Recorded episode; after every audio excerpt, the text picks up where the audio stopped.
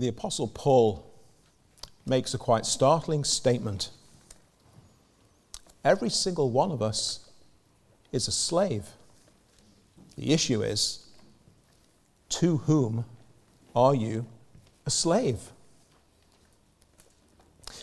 Last week, in the first half of chapter 6, we heard again from Christ's apostle, Paul, of that life changing, life transforming work of grace which God performs in the soul of every single sinner. And you become a Christian. You're not a Christian unless God has done this to you and in you and for you. That by the power of His Holy Spirit, the truths of the gospel concerning the person and the work of the Lord Jesus Christ, who He is, everything He has done, which is why we've been singing so much of that in the opening part of our service. The perfect and sinless life of the man who is God with us, his atoning, redeeming death on the cross as a sacrifice for our sins, his victory over death and the grave, his being raised again to the power of an endless life. These truths impressed upon your heart and your mind, being convicted of your sins, born again of God's Spirit, and you turn from your sins to the Lord Jesus in trusting and believing faith, seeking to leave everything that was the old you behind, turning around to follow Him. And when that happens, you cease to be a slave of sin, as we were reminded last week. You have died with Christ. You died in Christ at the cross. You died to sin and you've been made alive. You've been made alive in Him, to Him, by Him, for Him. And now you are a slave to Christ and to righteousness. And Paul wants to explore this a little further. And he wants to consider some of the ramifications of all of this. What then does this mean for you and for me? Much of our Christian living, many of our Christian struggles, will depend upon just how much of these basic truths we've understood and taken to heart. A couple of years ago, the Boeing Aircraft Corporation released a new upgraded version of an existing aircraft. It looked much like all the others. There were a few subtle hints as to the changes that they had introduced. They wanted to be able to both improve its performance and make it cheaper to run and make it better for the environment. But the plane had not been in service for much more than six months and two of them crashed with no survivors. This is within the last few years. What had caused the problem? Very reluctantly, Boeing were forced to admit their error. A new piece of computer software had been installed on the flight control system. It was designed to take over from the pilot if ever the aircraft got into a dangerous situation in the air. It would correct the error, it would bring the aircraft back into stable flight. But there were a few flaws in the system. The system had not been properly explained to the pilots who had started to fly the plane. They hadn't been able to practice in the flight simulators the way they should have done. They thought they knew how to fly it. These were experienced pilots who'd flown all the old versions. But there was this one thing, just one thing they didn't understand. One thing that hadn't been explained to them, how it all worked and what it did and how they should deal with it at the flight controls when this thing kicked in. And that's what caused them to crash as they unwittingly struggled against it at the controls. Paul is wanting to be very careful that we understand how all of this is supposed to work in our lives so that we don't come crashing down in our walk of faith. He lays out all of the components of the gospel, but he also wants to explain to us how they all work, what they're supposed to do. Hence, all those these kinds of words and phrases that Paul uses all through this section. What shall we say then? Shall we continue in sin? Asking questions. Do you not know? Therefore, if we have been, certainly we also shall be. Knowing this, knowing that, likewise you also. If you pay no attention, well, you can still be a Christian but you might end up being a very confused and frustrated Christian. One who's regularly struggling, perhaps not particularly fruitful in your life. Paul is teaching us how all of these truths fit together, work together, how they're interlinked and interrelated in order to produce something in us. And if we, if we sit up and take notice and we're ready to learn and grow, well, God willing, many of the frustrations and struggles that we have will become less and gradually fewer. Although I'm not promising that eventually you'll be living with no frustrations or struggles, but you'll grow in understanding of how God is at work in your life and in this world. There are some clear par- parallels between this chapter and some of the things that we've been learning from Christ in Matthew chapter 6, where he talks there about knowing what and where your treasure is, and that you cannot serve two masters. Being clear on these truths, knowing where you stand personally, is absolutely vital. And the truths that we're considering this evening, these truths will, will determine where you spend eternity. And this evening, we're going to consider three sets of two. The Bible and the gospel consistently and repeatedly present you with two options, and only two. Two types of life, two different kingdoms to choose between, two types of heart, two different gates to walk through, two different roads to walk upon. And all of you, says Paul in Romans chapter 6, must decide this evening between two types of slavery, two types of behavior, and two destinations. Every single one of us here. These are your options this evening with the Word of God in front of you.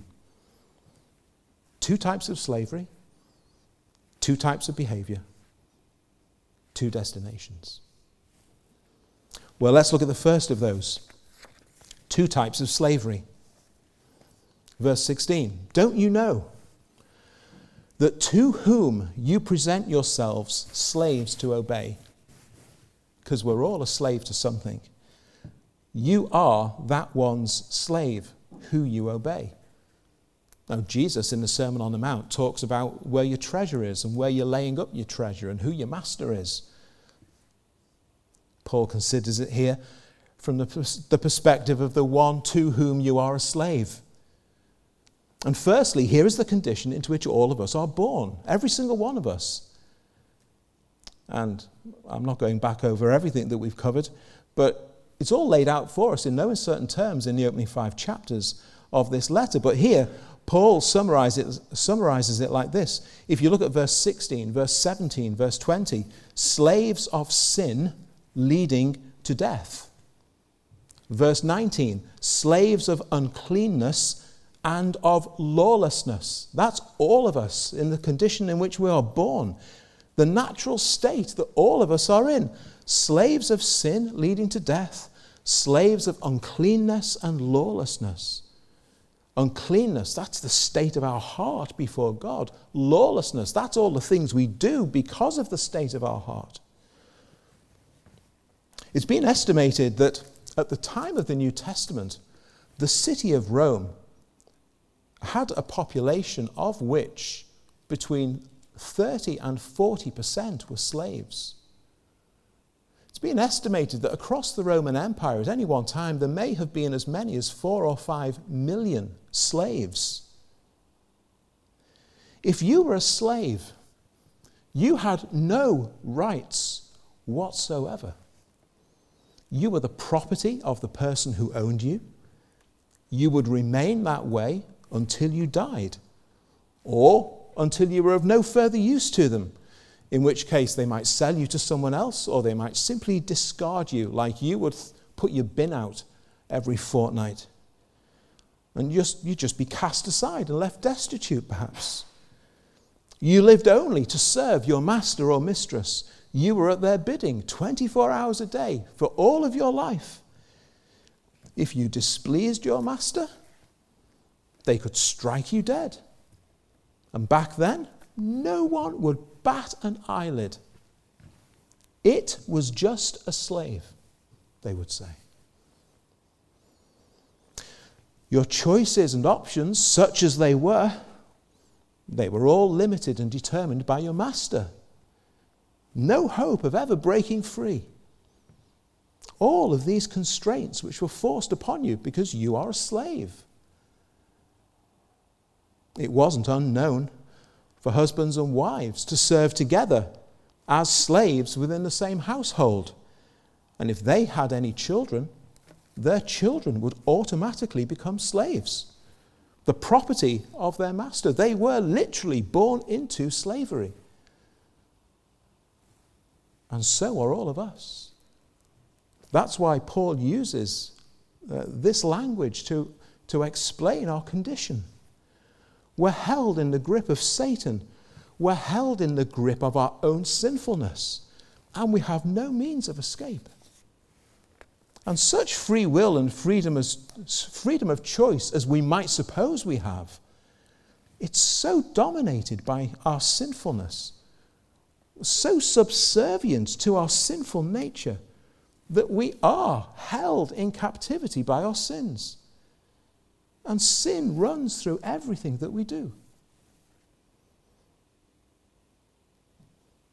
The decisions and the choices that we make, the thoughts and the intents of our hearts, our words and our actions, they demonstrate over and over that we are obeying and following our sinful nature when we're in our sin. Of course, when we are in our sin, we don't see it like that. We would protest at people who would suggest that these things are true of us but that is our spiritual condition before God. And that perhaps is where some of you are standing this evening. Because every single one in this room is one of two types of slave right now. One of the evidences that you might be one of these slaves, a slave to sin, is your refusal to obey God's command that you need to repent of your sin and you refuse to do it because you're a slave in your sin. Why is it that you won't believe and trust in Christ? It's because you are obeying the one to whom you are a slave. And it's because you are a slave to it, Paul, Paul explains here.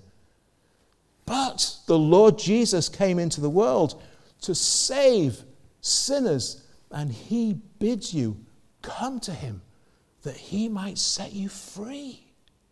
It's what he's come to do, to free us from this slavery.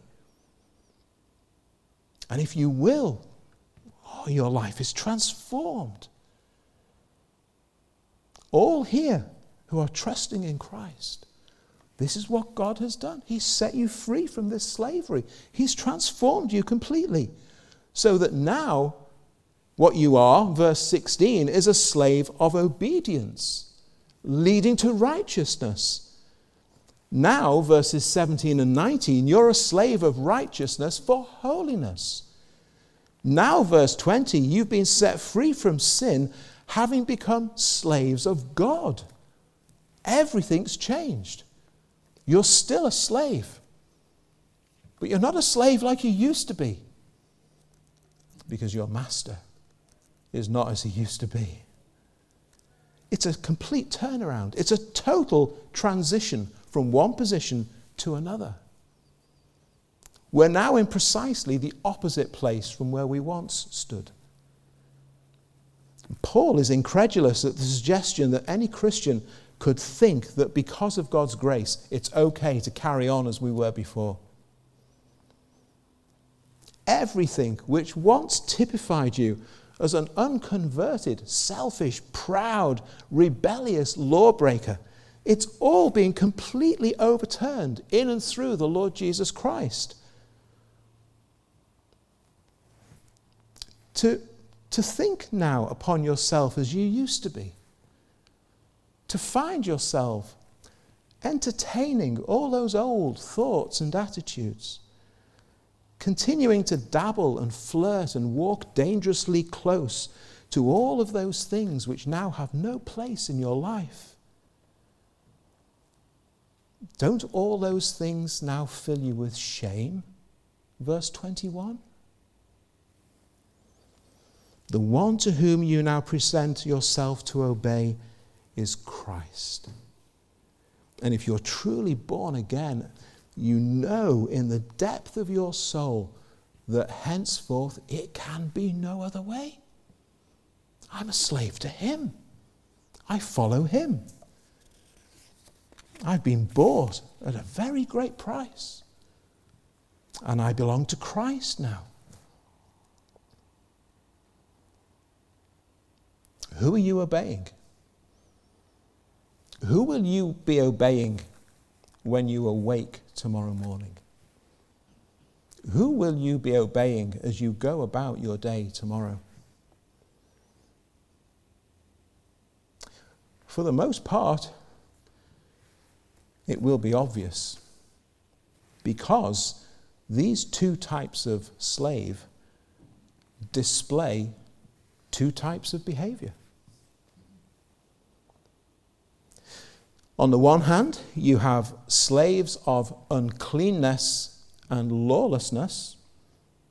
And on the other side, slaves of obedience leading to righteousness and holiness. And those two positions are worlds apart. So, on the far side of the park, along Ullett Road, come two cars. And they get to the end of Ullett Road and they turn left onto Aigburth Road, down along Aigburth Road onto St Mary's Road, and through towards the Mersey Retail Park down at the bottom there. Behind the wheel of one car, a driver who has in front of them a copy of the highway code, and he has decided, she has decided, that by the time they get to the Mersey Retail Park, they're going to see how many of those rules of the road they can break. The other driver, there's a driver who knows the highway code off by heart, who carefully abides by all of its precepts as they make their way down Aigburth Road. And you are a pedestrian walking down the footpath and you watch both of these cars drive past. Question Would you know which car is which? Would you know which driver is which? You most certainly would. The guy who's decided to break every rule in the road, you might not even be safe on the pavement, might you? It would be clear and obvious which one is which. Who you are obeying determines the kind of behavior that will be seen in you. As surely as you would know which of those two drivers was which. Whilst in our sin we may think we are free, we're actually slaves to sin. The evidence is everywhere for all to see. It doesn't take any effort at all in our sins to give in to sinful temptations. It's easy. Lies slip off the tongue even before you've had time to think about it. An inbuilt lust, an inbuilt covetousness draws your eyes to look at this and that and this. Drink it in. The need to, to gratify and satisfy all your desires. So strong, you so easily give into it. Taking offense when others speak to you, holding grudges, harboring bitterness, wanting revenge, losing your temper. The urge to cheat these are the natural responses of the slave to sin, and they just keep on repeating themselves over and over. And why? It's because you are that one's slave who you obey. And so that's how you present yourself. And it shows itself most fully in loving what God hates and hating what God loves. Uncleanness and lawlessness those things which before a pure and holy God are a defilement and an abomination and a perversion, but which the sinful heart just excuses. It feels good to me, it's not harming you, so who cares? Those things which are just an outright rejection of and rebellion against the person and the authority of God. I decide what's right for me. I decide who and what I'll love because I am the captain of my soul. And God's commandments are trampled underfoot in lawlessness. Verse 19, you present your members as leading to more lawlessness. It just keeps on growing. Over time, you ever, sink ever deeper into your sins. Sometimes that results in becoming more and more sinful and increasing in wickedness.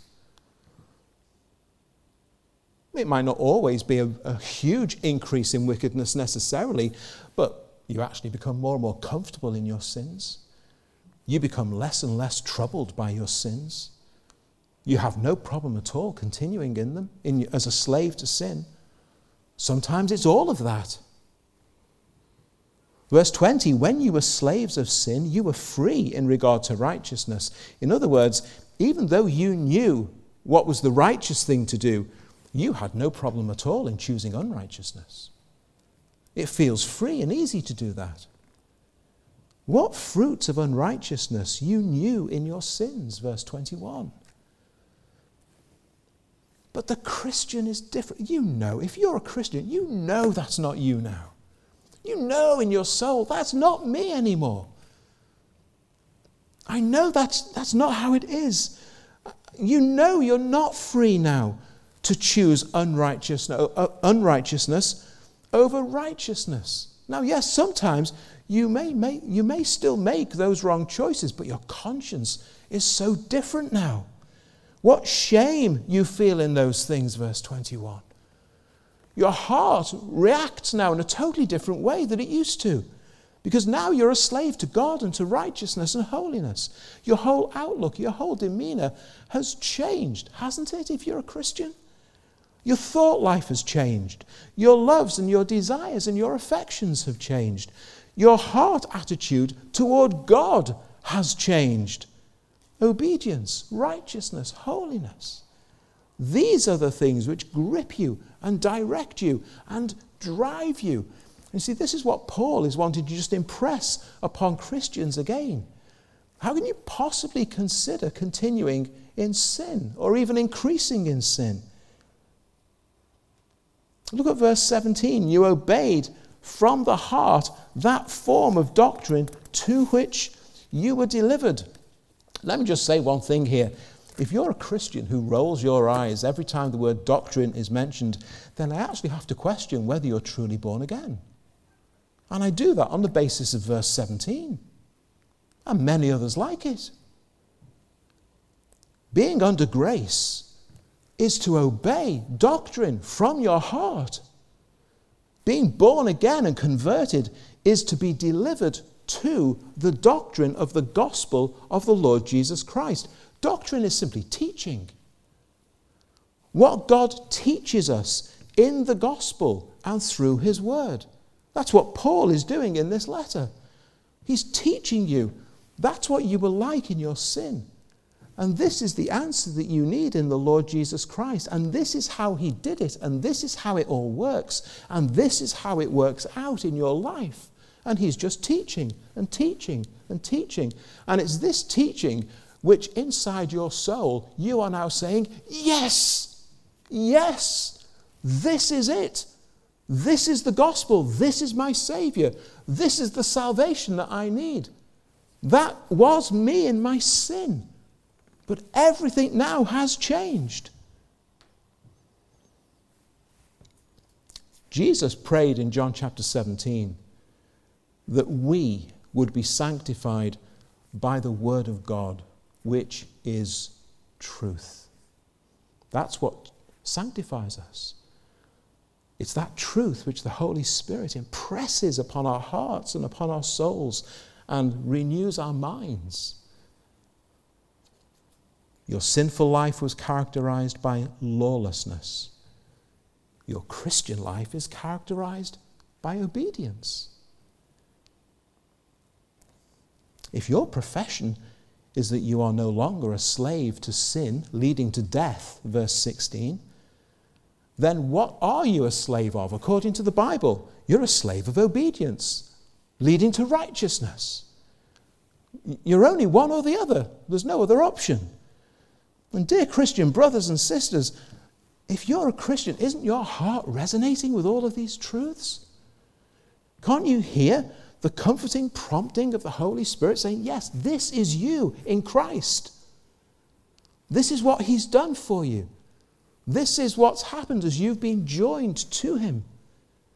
To use one of Paul's favorite expressions, do you not know that these things are true in you? Surely you must.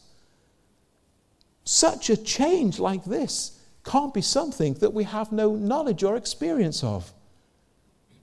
Isn't your testimony as a Christian that it is God, it could only be God, who has brought about so great a transformation in your life? Yes, you'll still have your struggles, but your struggles are no longer as one who was a slave to sin. Those struggles are gone. Now your struggles are as one who is seeking after righteousness in Christ, as one who's being called and is being drawn to live a life of holiness, who knows that the path of righteousness in Christ is the only path that you can now walk. You used to have no problem whatsoever choosing the wrong path, but it's an issue for you now. The Lord Jesus Christ has changed that in you forever. We were reminded in Matthew 6 last week your eyes now are fixed upon those things that they were never fixed on before. Aren't they? Eternal treasure which lasts forever. That inheritance which is yours in Christ. Of course they are. Of course they are. But if you're not a Christian, particularly if you're not a Christian, you need to listen very carefully to this last little part. If you're a Christian, you need to listen. But if you're not a Christian, you really need to listen. Because two types of slave, two types of behavior, two destinations. Either the wages of sin or the gift of God. Either the judgment and condemnation and wrath of God, which your sins deserve, or the gift of God's grace, salvation, forgiveness of sins. Either death or everlasting life. Either paying the penalty for your own sins yourself when you stand before Christ as judge, or enjoying that eternal inheritance which has been secured for sinners by the one who's already paid the penalty for us in our place. That's the power of the cross, as we sang earlier. The wages of sin is death. Adam, if you eat of that one fruit, you shall surely die. Our souls belong to God, says the Bible, and the soul that sins shall die. Those who practice iniquity are deserving of death, says the Bible. Sin entered the world through one man, Adam, and death entered the world through sin. All through the Bible, death is the result of sin, and sin results in death. Sin and death, sin and death, sin and death. James chapter 1, verse 15. When desire has conceived, it gives birth to sin, and sin, when it is full grown, brings forth death. Question What is this death that the Bible keeps talking about? What is it? In the book of Revelation, we read of something which is called the second death. The first death is the death of our physical bodies. And we go to the grave unless Christ returns first. The first death is the death of our bodies. But we read of a second death. And the second death is the eternal punishment of every sinner who comes face to face with Christ the judge as an unconverted, unsaved unbeliever. And you receive the eternal punishment that your sins deserve. Romans chapter uh, Revelation chapter 21 verse 8 the cowardly unbelieving abominable murderers sexually immoral sorcerers idolaters and all liars shall have their part in the lake which burns with fire and brimstone, which is the second death. The wages of sin is death.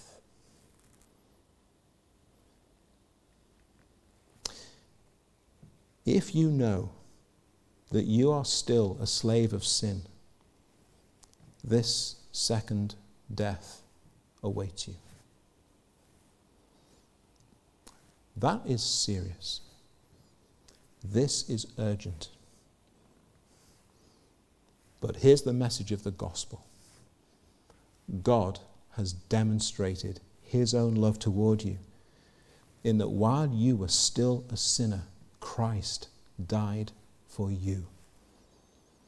He so loved the world, he gave his only begotten Son that you might not perish that's the second death.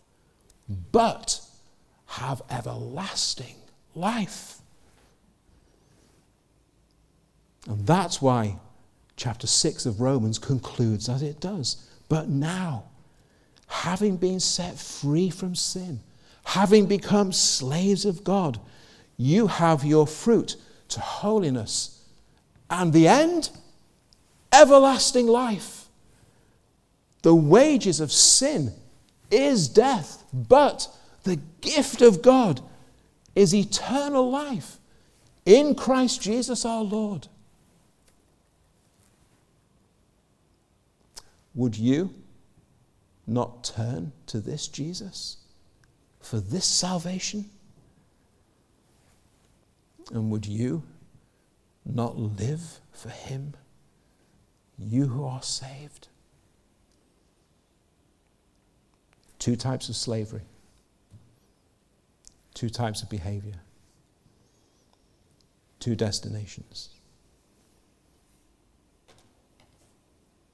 You need to get that sorted with the Lord this evening. And know in your soul whose slave you are, to whom you belong.